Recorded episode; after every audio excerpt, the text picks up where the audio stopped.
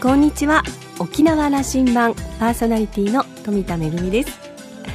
私はこうしておしゃべりをする仕事もそれからもう一つの舞台のお仕事もどこかの会社に所属するということなくフリーでずっと活動してきたので実は制服姿というのにちょっと憧れてるところがありまして会社でこう制服があるとこうなんかねみんなで同じ制服を着てそれぞれの着こなしがあってなんかかっこいいなとこう憧れのようなものをずっと抱いています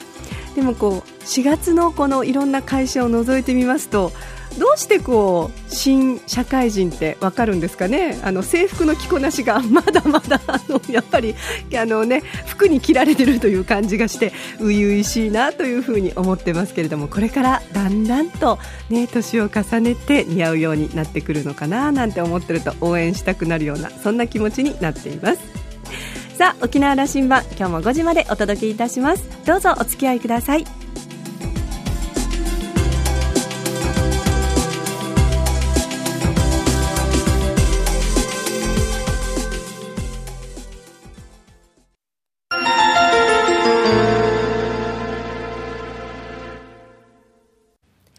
那覇空港のどこかにあると噂のコーラルラウンジ。今週はミキトニーことタレントの糸数美希さんとラウンジ常連客で沖縄大学地域研究所特別研究員の島田克也さんとのおしゃべりです。糸数さんは1985年生まれ、沖縄市意見島の出身です。江南高校卒業後、東京の玉川大学文学部に進学。大学卒業後の2008年10月からアメリカカリフォルニア州へ語学留学。帰国後の2010年1月から県内ラジオ局でパーソナリティとして活動しています。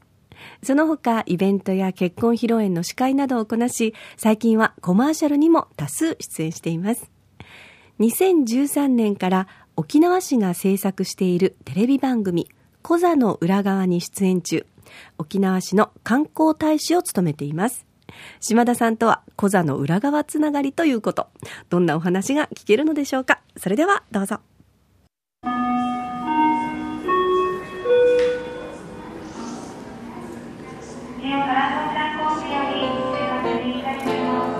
コーラルラウンジにミキトニーを呼ぶことができましたよかったあの多分ねラジオ聞いてる人は、はい、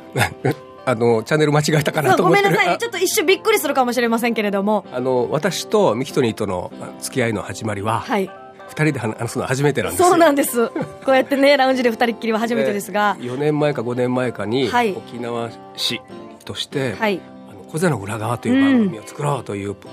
うん、であの、うん、まあプロデュースそうですよね。したので、はい、やっぱりあなたの顔が一番に浮かんだんですよ。ありがとうございます。嬉しいですね、いい視聴率取れてましてね、ありがとうね。そうですか。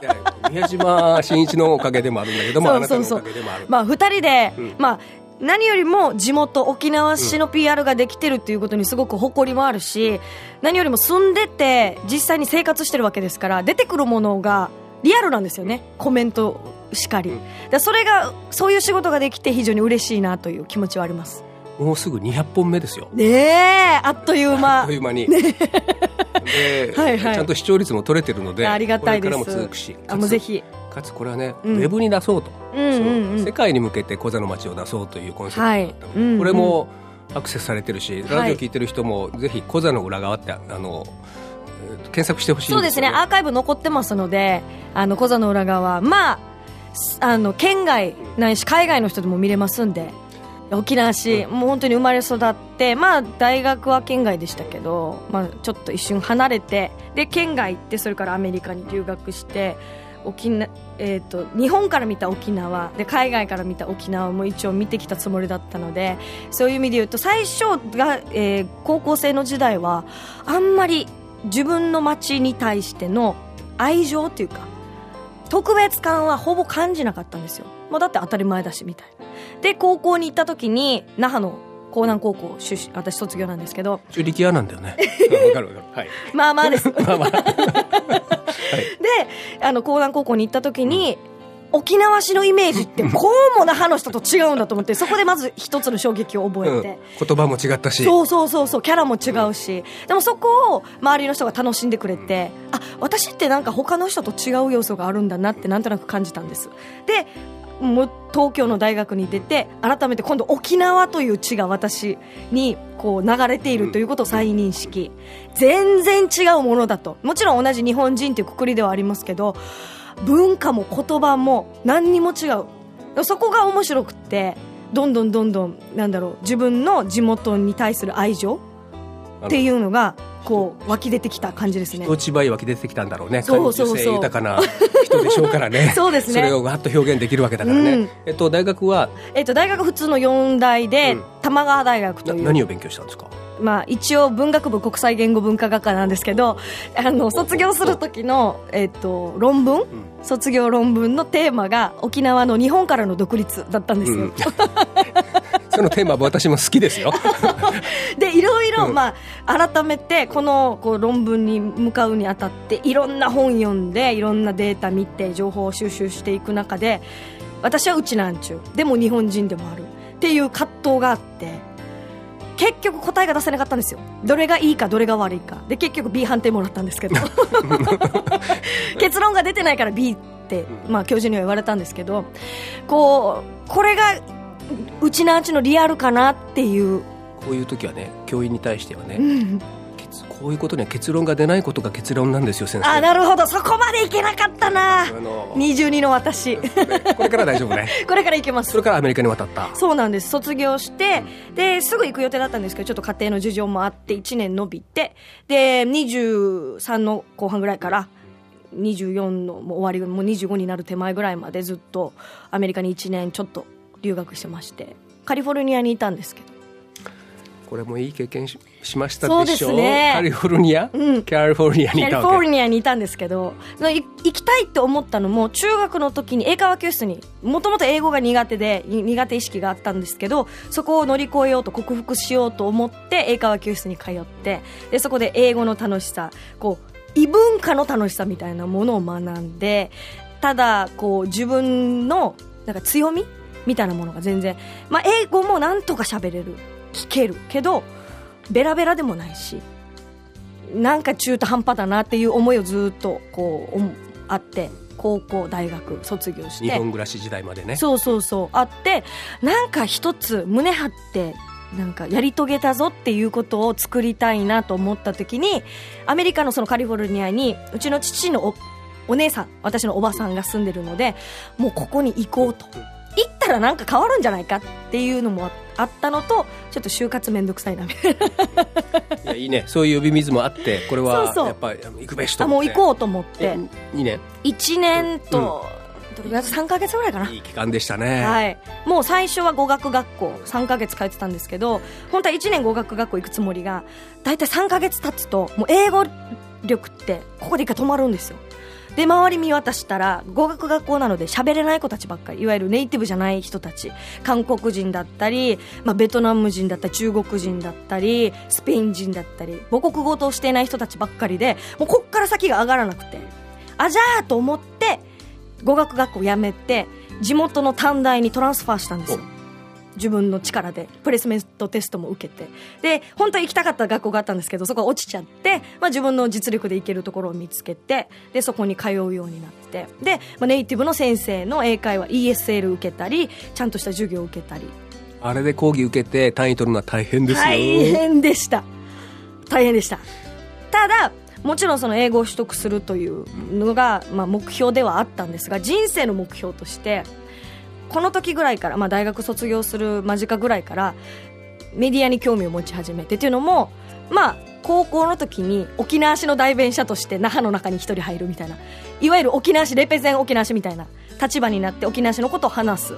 で今度大学に行って東京で今度沖縄代表として沖縄のことを PR するアピールするっていうみんな聞いてくれたでしょ？あなたの話は。そうそう。すごく面白がって聞いてくる、まあ、あの輪の真ん中に置かれたでしょ？そう。それがもう気持ちよくて。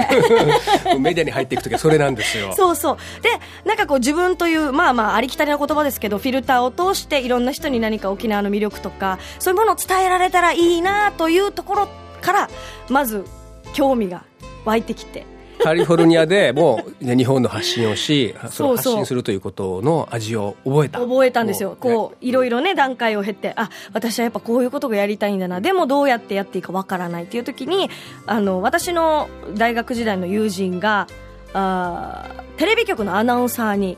なったんですよ。で、アナウンサーといえば、綺麗で、日本語が上手で、頭が良くて、なんだろう、清楚で、みたいなイメージがあったんですけど、もう本当にごめんだけど、この友達はもう全部真逆だったんです。で、愛媛出身で、鉛もあるし、まあ、私が言うのもなんですけど、まあ、友達としてね、まあ、可愛らしい顔ではあると思うんですけど、いわゆる美人でもないし、のあこの人がなれるんだったら私もいけんじゃねえかみたいなすごい安易な発想でアナウンサーにテレビのアナウンサーになりたいとそこで夢を掲げて。でアメリカに飛んだんですなのでアナウンサーになりたいってアナウンサーはこういわゆる若いうちしかできない行く時にはアメリカ行く時にはその目標はもうできてたのねもうできてました、うん、それはあのいいねいい時間が過ごせるね、うん、でなので1年という期間を自分の中で、はい、本当は5年ビザも降りてたし、大学もトランスファーしたので、単体卒業することも全然可能だったんですけど、あの、期限があると。もう自分の中で期限を決めて、1年と決めて、で、それでアメリカに渡って。25歳に帰ってきた。はい。でもともとああのテレビ局のアナウンサーになりたかったので、うん、えっ、ー、と語が、えー、アナウンススクールに東京の通ってたんです。で全国真面目なこともしたんだね。そうですよ、うん、全国各地のテレビ局、うん、受けるんですけどまず既卒はあんまり取ってもらえない。やっぱ新卒。っていうのとまあなまってるしこういうキャラだし。ことごとく落ちるんですね。不合格の通知がいっぱい来て。でえー、っとその中で今やってる番組のパーソナリティ募集が耳に入ってきてで最初は正直ラジオかというところがあったんですけど、まあ、経験が欲しかったので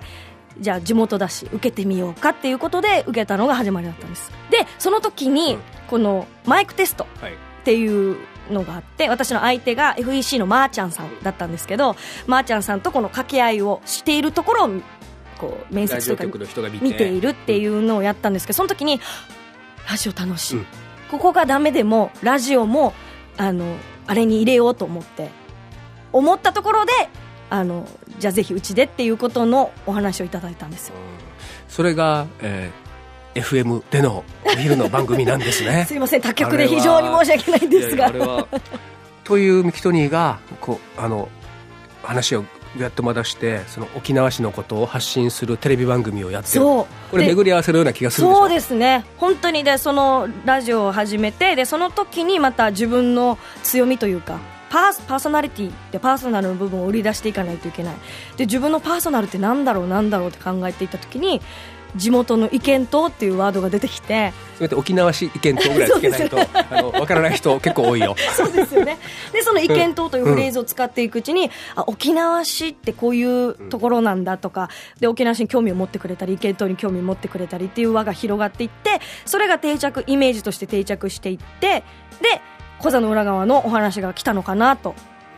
私としては思っているんですけど。あのコザという町をね沖縄市という町をあれあのどのくらいの発信力でしてるかあの計算するとね、はい、あのこれ分析するの僕大好きなんだけど。私苦手です。凄まじいよ。あそうですか。知られるのは知られたんですよ、うん、すごく潜在してるんです、うんうん、街にいっぱい人が来てるかったらそう。イベントの時はまあ溢れるけどもそこなんですここれを考えようね一緒に。はい。でまあ広島東洋カープのセ・リーグ優勝パレード、非常にたくさんの方が沖縄市ゲート通りに集結していました。1万5000人とあ新聞社は。那覇の街をしのぐ なんかこうにぎわいでしたね。相当すごかったしその日の夜も、まあ、中の街とかあの辺はにぎわっていたらしいんですがやっぱちょっと一過性というかこう定着はしないんですよね、ここはねあの街全体でちょっと厳しいこと自分たち出身だから厳しいことも言おうよ。あのちょっとマーケティングをねそうですね。怠ったところがあってあの、うん、いつもアメリカばっかりを考えてたけども、うん、そうじゃない時代が来ることをちょっと準備しなかったね、うん、遅かったですね、はいそれは感じます。やっと始めたっていうところっていうか、まあ他の街はみんなしてたわけだけど、ただ少しずつ変わってきているというか、動いてきてはいるので、停滞してるわけじゃないので、今後の沖縄市に期待かなりぐいぐいやってますよ。はい、しているんですが、あの、沖縄市民として、やっぱりこのいわゆる行政の方とかあのこう市を動かすような方にはもうちょっと市民の声にあの寄り添ってもらいたい。この近いところじゃなくて深いところ。えっと、2010年からこれだけ県内で声を出してきて僕はあの学生たちと毎日付き合ってるとあなたの影響力大きい。ああそうですか、うんあのメールいっぱい来るでしょ？そうですねありがたい。やり取りするでしょ、うん、でミキトニーがっていう話とかにやっぱりなっていってる。あ嬉しいです、ね、さっきの留学の話もそうな僕,、はい、僕やっぱり学生たちに外見せたいですよね、うんうん、そうですね。特に沖縄の子は外に出たがらない子が多いのでまずあの出ることで新たに沖縄の自分の街の魅力に気づくし、うん、自分の小ささにも気づくんですよね、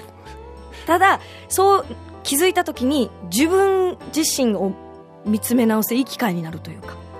自分を見つけられる、まあ、ちょっとかっこよく言い過ぎですけどそういう機会にはなると思うので今まで付き合ってきた人以外と付き合うことで新しい情報が入ってきたり新しいものが自分に触れて何かが起こるんですよね化学反応が。なのでぜひ沖とりあえず沖縄自分の住んでる町から一歩外に出てみて勇気は必要ですけど割と今の時代簡単になってきたので外に出ることが。一歩、まあ、県外海外にはぜひあの行って自分の魅力に気づいてほしいなと思いますね。あの海外行っても地球の裏側に行っても小座の裏側見れるし。そうなんですよね。この沖縄羅針盤も聞けるし、うんそうですよね。いい時代になりましたね、うん、若い人たちは世界に出ていけ。うん。出るべき。こんなにチャンスがいっぱいあって楽しいことがいっぱいあるのに出ないなんてもったいないと思います、うん、なんせ若いんだから時間たっぷりある羨ましいって感じ まあラジオの番組を通してそれから小座の裏側を通してミキトニーに影響されてる人大変多いですございます。そうだと嬉しいです、うん、あ嬉しい。でも その辺もやっぱりプレッシャーもありますね、うん、あのぜひ、えっと、沖縄を楽しいハッピーな島にしていきましょうね、はい、ぜひお願いいたします。はい。あのあなたの強みはとにかく一緒にいるとハッピーになれるありがとうございます。でも本当に沖縄に今の私を育ててもらったと思ってるのでこれから沖縄に返していきたいなと思っています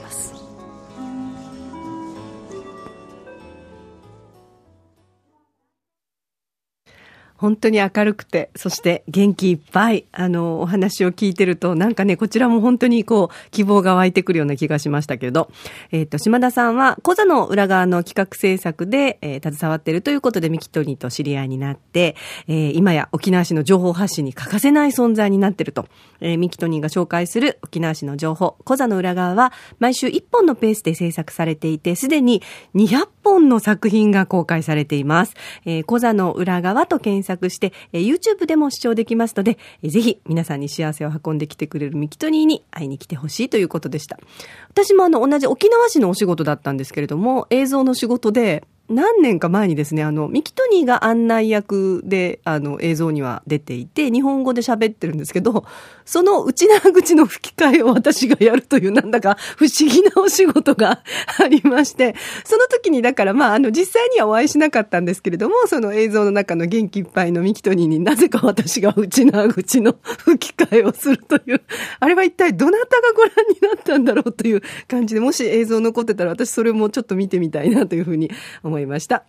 今週のコーラルラウンジは、ミキトニーことタレントの糸数美希さんと、ラウンジ常連客で沖縄大学地域研究所特別研究員の島田克也さんとのおしゃべりでした。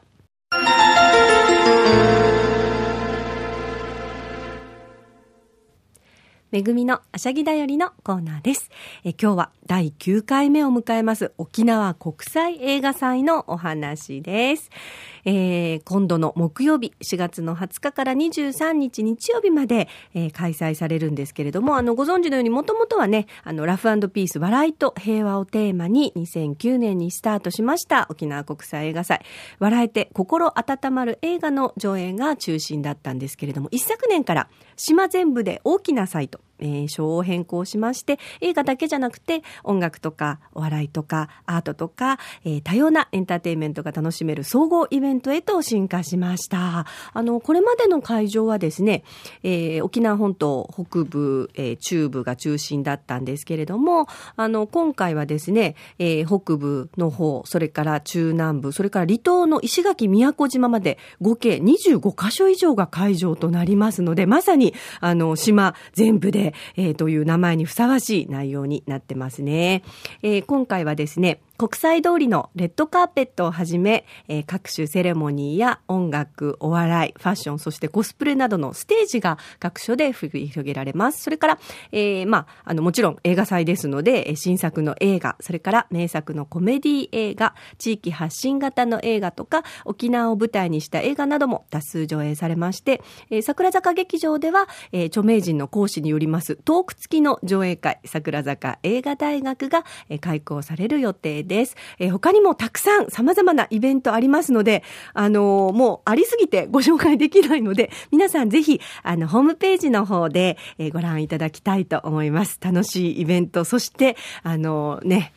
タレントの皆さんとか、お笑い芸人の皆さんとか、それから俳優さんたちもたくさんやってきますので、この沖縄が熱くなりますよ。楽しみましょう。めぐみのあしゃぎだよりのコーナーでした。